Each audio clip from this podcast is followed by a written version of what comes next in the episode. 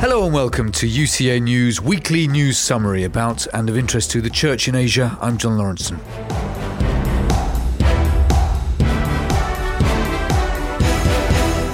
Christian families from the marginalized Dalit community are fearing for their lives following attacks from Hindu extremists in the eastern Indian state of Odisha. The Hindu radicals chased the five families out of a village in Kandhamal district after they refused to renounce their faith. Christian families are living in a makeshift shelter near a forest about 12 kilometers away. A church official alleged that district police officials twice refused to accept complaints from Christians over radical threats. Anti Christian violence from radical Hindus is not new in Odisha and other parts of India. In August 2008, this very place, Kandhamal, saw the worst anti Christian violence that left 100 people killed, about 56,000 rendered homeless, and 6,000 houses and 300 churches destroyed. A Sri Lankan Buddhist monk, Gnana Gnanasara Thero of the hardline Bodu Bala Sena or Buddhist Power Force, has been accused of spreading hatred against minority Muslims. He recently said that the mastermind of the Easter Sunday attacks in 2019 was Allah and warned of a similar terrorist attack in the future. He also described Muslims as walking bombs.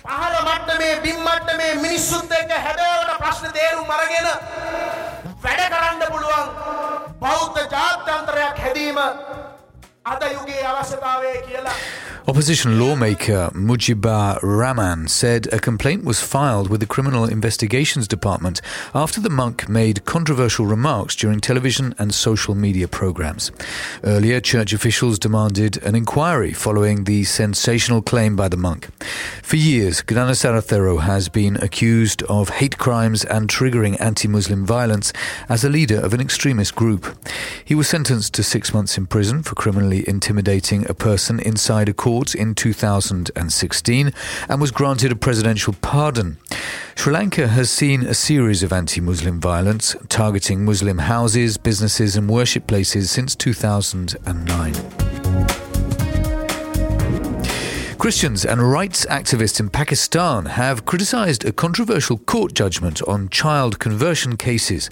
Last week, Justice Tariq Nadeem of Lahore High Court rejected a petition from Gulzar Masih, a Catholic rickshaw driver from Faisalabad, who sought to get back his 14 year old daughter Chashman, who was allegedly abducted and forcibly converted by a Muslim man, Mohammed Usman, in July. The judge said Islam does not set an age limit for conversion and noted Prophet Ali converted to Islam when he was only 10. Christians slammed the ruling and despised the sickening Stone Age society where the weak are crushed in the name of religion.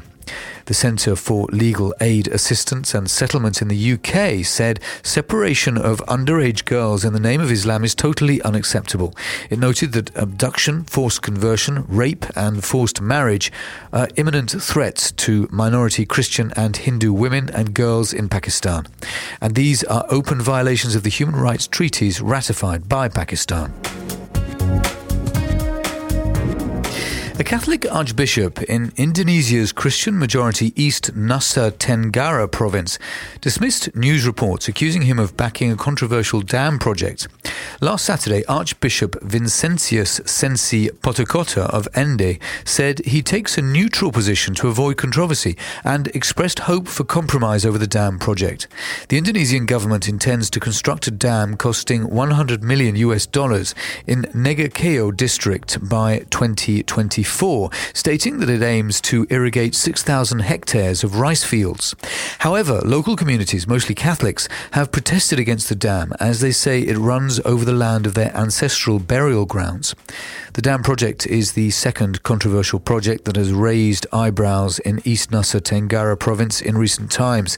The government came under fire after it announced in July the construction of a tourism project on Indonesia's Jurassic Park on Rinca Island which is one of the last remaining habitats of the endangered Komodo dragons. Catholic groups in the Philippines have formed a coalition to fight for clean and national elections next year. Halalang Marangal 2022, translated into Honourable Elections 2022, aims to stop election fraud, vote buying, and manipulation of public opinion through fake news. Coalition members include the Christian businessmen and professionals De La Salle Brothers Philippines, Network for Justice and Compassion, and the Philippine Misereor Partnership. The group aims to counter fake news on social media, which can manipulate voters and pose serious threats to the polls. The presidential election is poised to become a fierce battle between the ruling PDP Laban party of President Rodrigo Duterte and the opposition. Duterte's tenure as president since 2016 2016 has been marred by controversies and human rights violations, including a deadly anti drug war, failing economy, and degrading tirades against individuals and organizations. Duterte will run for vice president while promoting his daughter for president. He is accused of using social media trolls to spread fake news to malign his opponents.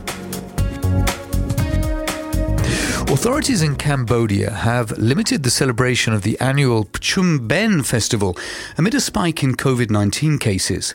The decision to put curbs on the 15 day Festival of the Dead comes as infections have been detected in more than half of the pagodas in capital Phnom Penh, despite a rapid rollout of vaccines. During the popular festival, Cambodian families gather in home villages and pagodas to commemorate and honour their ancestors. Prime Minister Hun Sen said it was more important important to save lives than celebrate the festival.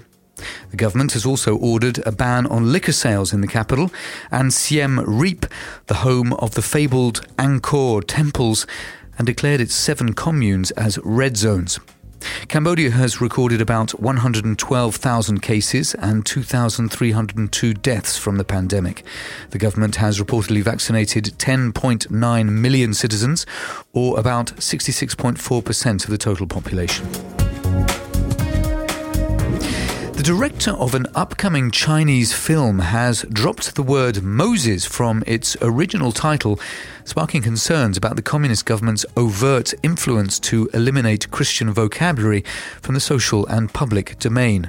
The film Moses on the Plain is directed by Zhang Ji and is scheduled for release in December.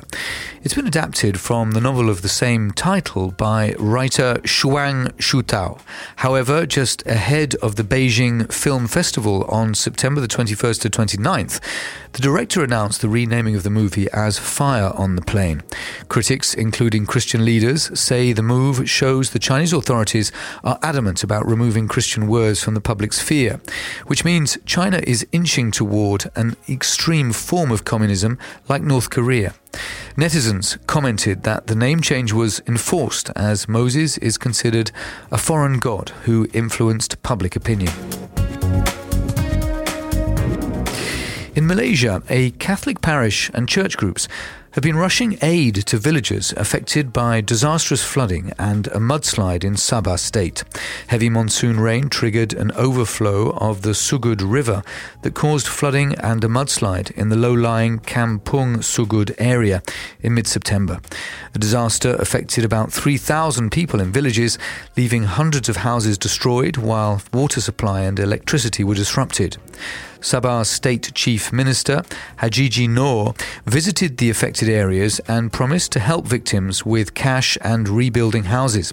However, many victims have been living in desperation without aid as roads remain mostly cut off. Volunteers from the Assumption of Our Lady Sugud Church have delivered relief materials, including rice bags, mineral water, food baskets, cleaning tools, wheelbarrows, basic kitchen utensils, mattresses, and pillows to hundreds of villagers with support from local and international groups. Experts say that such an unnatural and unprecedented disaster in Sugud can be blamed on indiscriminate destruction of the natural environment and the clearing of forests for industrial purposes. About 1,000 people in predominantly Christian Chin state of Myanmar have fled their homes and taken refuge in churches as fighting between the military and resistance groups escalates in the region. Media reports say many houses, a clergy residence, convent, and boarding school came under indiscriminate military attacks in Mindat Township. Around 150 elderly women and children, mostly Christians, have taken refuge in a Catholic church's compound, while around 100 are in a Buddhist monastery, Kyoktu Township a Catholic parish has provided food and shelter to displaced people, while Caritas Myanmar has provided another shelter, food, and non food items. About 10,000 people from Mindat have taken refuge in churches, makeshift camps, and relatives' homes since May.